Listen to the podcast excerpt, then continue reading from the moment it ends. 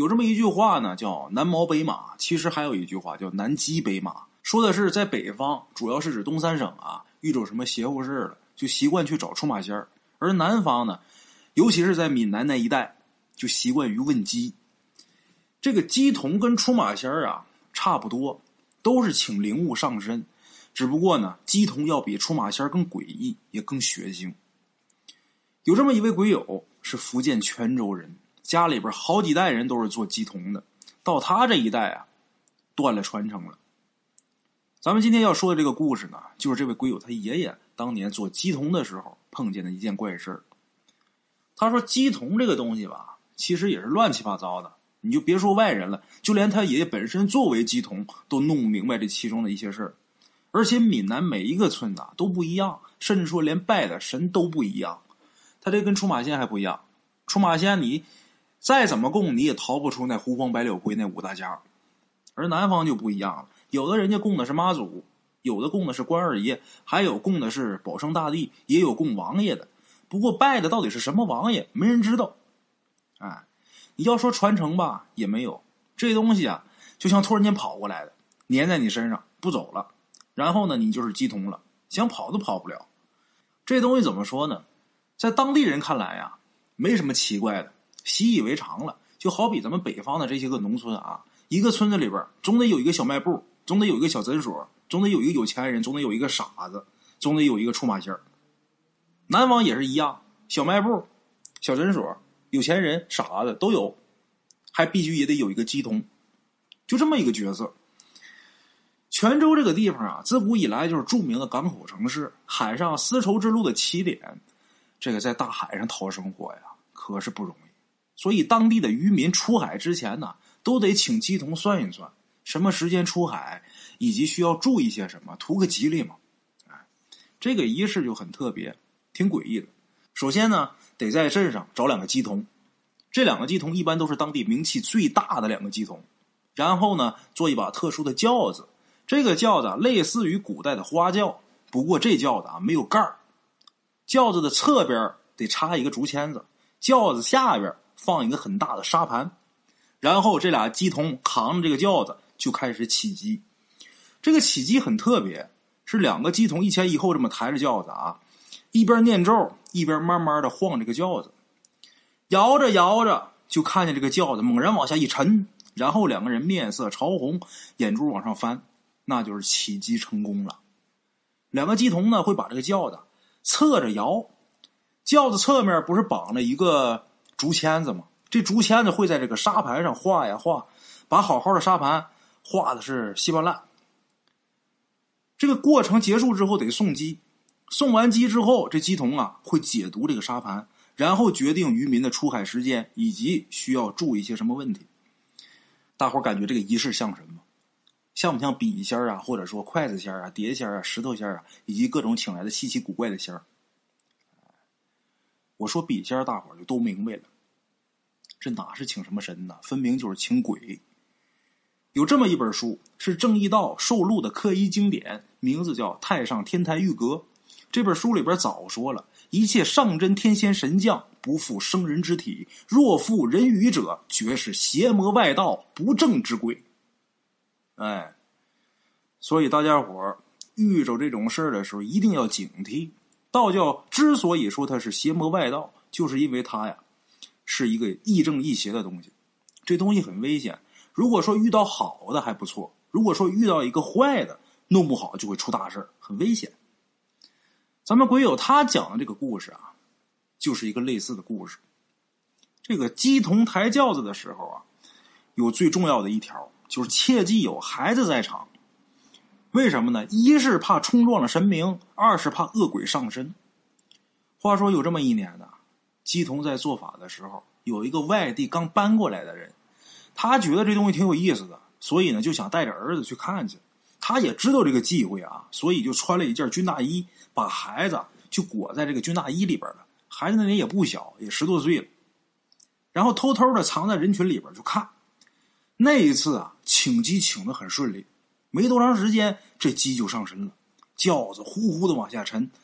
正要让他写字的时候，那藏军大衣里的孩子突然间就尖叫一声，随着这孩子一声尖叫，那轿子猛然的往下一坠，在这个沙盘上狠狠的搓了一下，然后呢，突然间变轻了，突然间失重，让这俩鸡童啊猛然的摔倒在地，狼狈不堪。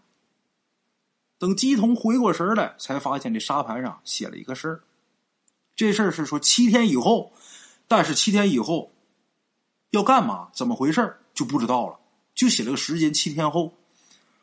村民当场赶紧就喝问这当父亲的：“你怎么把孩子带过来了？冲撞了鸡神怎么办？”当父亲的虽然不信这个东西啊，但是考虑到当地的风俗民情，赶紧的跟大伙道歉，然后赶紧拉着孩子往家走。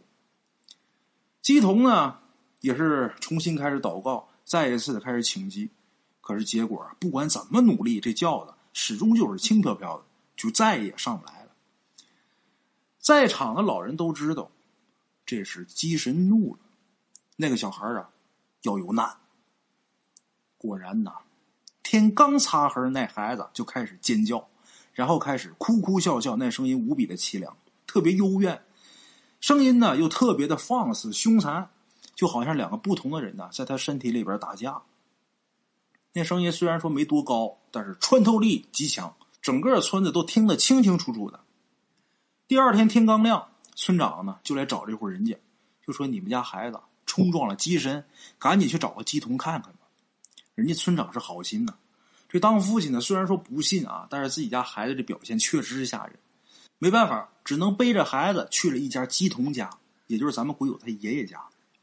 咱们鬼友他爷爷那天烧香请祭之后啊，就说这个孩子身上有恶鬼，就是那天冲撞上去的。鬼友他爷爷是文鸡童，光看事儿。你要是驱鬼的话，你得去找武鸡童。哎，这鸡童是分文武的，文鸡童问事解惑，武鸡童降妖除魔。这武鸡童前面的这个请神仪式啊，跟文鸡童差不多，焚香念咒。但是呢，五级童最后都是要见血的，有的呢在自己脸上割一刀，有的呢割舌头，还有狠人直接用锥子把两个脸颊对刺，直接给刺穿。行话叫不见血不出膛，特别血腥，特别恐怖。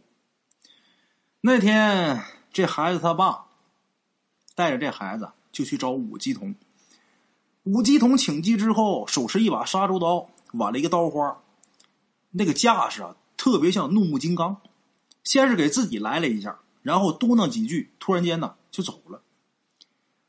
这个武鸡童一身疲惫，摆摆手说：“呀，你儿子身上的呀是我们家鸡神的旧相识，自家人不打自家人，没办法出手，这事儿我们管不了。不过人这武鸡童啊，也跟他们说了一个解决的办法。武鸡童说呀，你儿子冲撞了邪灵，对方的怨气特别大。”你如果想救你儿子，那就得一命换一命。人家对方连日子都规定好了，就是在沙盘上写的那个日期。到那个日期，到那个时间，如果没人换命的话，你儿子必死无疑。这当父亲的就问：怎么一命换一命啊？这鸡童就说了：深夜出海，自有人收。说了八个字。这父亲回家之后，谁也没告诉，就留了一封遗书。当天晚上就驾着一艘小船就出海了。第二天清晨，大伙才发现，这小船自己飘回来了，这当父亲的没回来。按说这个父亲用自己的命换了儿子的命，这事儿就应该过去了吧？但是并没有，他儿子还是彻夜狂叫。第二天一早，当母亲的背着儿子就去了那武吉同他们家，就问说：“这怎么回事？我们家爷们出去没回来，我儿子为什么还这样啊？不明白呀。”按理说一命换一命这事都了了呀，这武吉童也觉得奇怪，然后又请祭神上了一次神，然后就跟这个当母亲的说呀：“这个邪灵比较操蛋，他觉得死一个不够，说你们家还有一个男的，就是冲撞邪灵这孩子，他还有一个弟弟。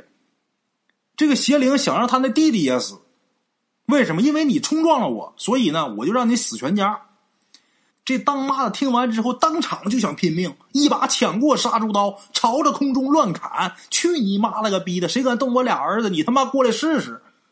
顺带着这当妈的把这武吉同他们家的香案都给砸了。当时回家之后，收拾完细软，家也不要了，带着两个儿子直奔北方，往北方跑。这当妈的不傻，他知道中国的邪灵也是分地盘的，这事儿啊得去北方找高人去。咱们国家有句老话叫“出马不过山海关”，说的就是这山海关就是南北两派的分割线。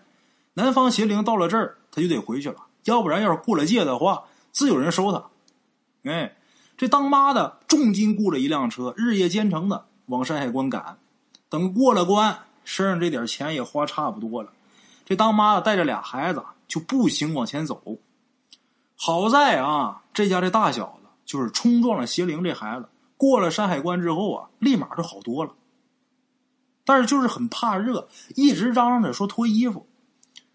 三个人步行往前走，走到哪儿算哪儿。有这么一天呢，走到一个大山脚底下一个村子，村口有户人家呀，正冒着炊烟呢。这当妈的过去敲敲门，想跟人家要碗水喝，这嗓子眼儿渴的都直冒烟，想要碗水喝，再问问现在到哪儿了。他想知道自己走到哪儿了，这地方是哪儿啊？打开门，打门里出了一老头。这老头戴了一个毡帽，叼了一个旱烟袋，原本是乐呵呵的，但是扫了一眼这家的大儿子，这老头的眼神立马就变了。老头说了：“大妹子，你这孩子身上背了个脏东西。”当妈的一听这话，就知道碰见明白人了呀，眼泪立马就下来了，就说自己是打福建逃难来的，为什么逃？怎么怎么回事跟这老头一说，然后说啊求高人救命啊！这老头让这当妈的起来，当妈的都跪下了。老头把当妈的拉起来，说：“我哪是什么高人呢？就是年轻的时候啊，有个道士云游到我这儿，在我家住了一段时间。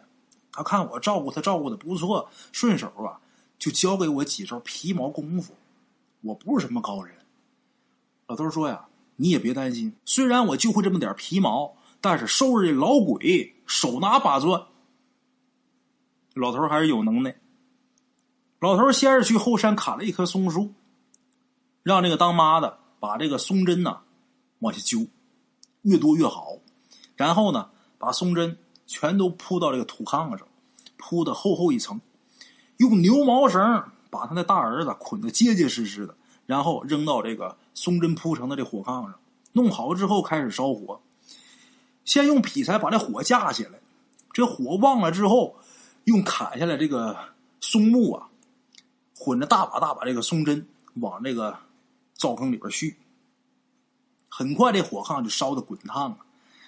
那大儿子原本一直是眼神冰冷的盯着这老头，时不时的还乐，那表情很轻蔑。可是等那火炕一热起来，他立马开始大叫，叫那声音很凄厉，说要烤死了，就求他妈把他给弄下来。他妈担心儿子被烤坏呀。结果被这老头厉声喝止。老头说：“别动，你看他那脑门有没有一滴汗？”